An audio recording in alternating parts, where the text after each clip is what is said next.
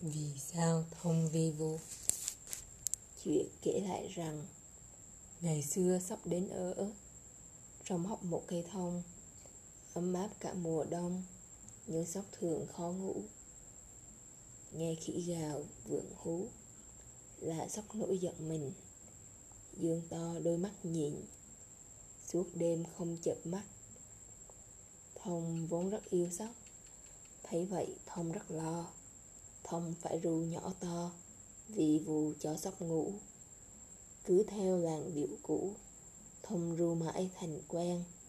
Quên ngủ và quên ăn, Luôn vi vu ru mãi. Thói quen đó truyền lại, Đến lớp lớp đời sau. Như ta thấy ngày nay Thông vi vu vi vút. Con bê lông vàng. Con bê lông vàng, Có loang màu trắng. Bước đi liếng thoáng, Miệng cứ bê bê. Ơ kìa, con bê, Đi qua vườn ớt. Nhìn sau, nhìn trước. Đi vào vườn cà. Đi vào, đi ra. Đi tìm mẹ nó. Vắt cọc đau quá. Nó ngã lăn kình Nó nhìn chung quanh. Bê, gọi mẹ. Chung quanh vắng vẻ. Chẳng thấy mẹ đâu.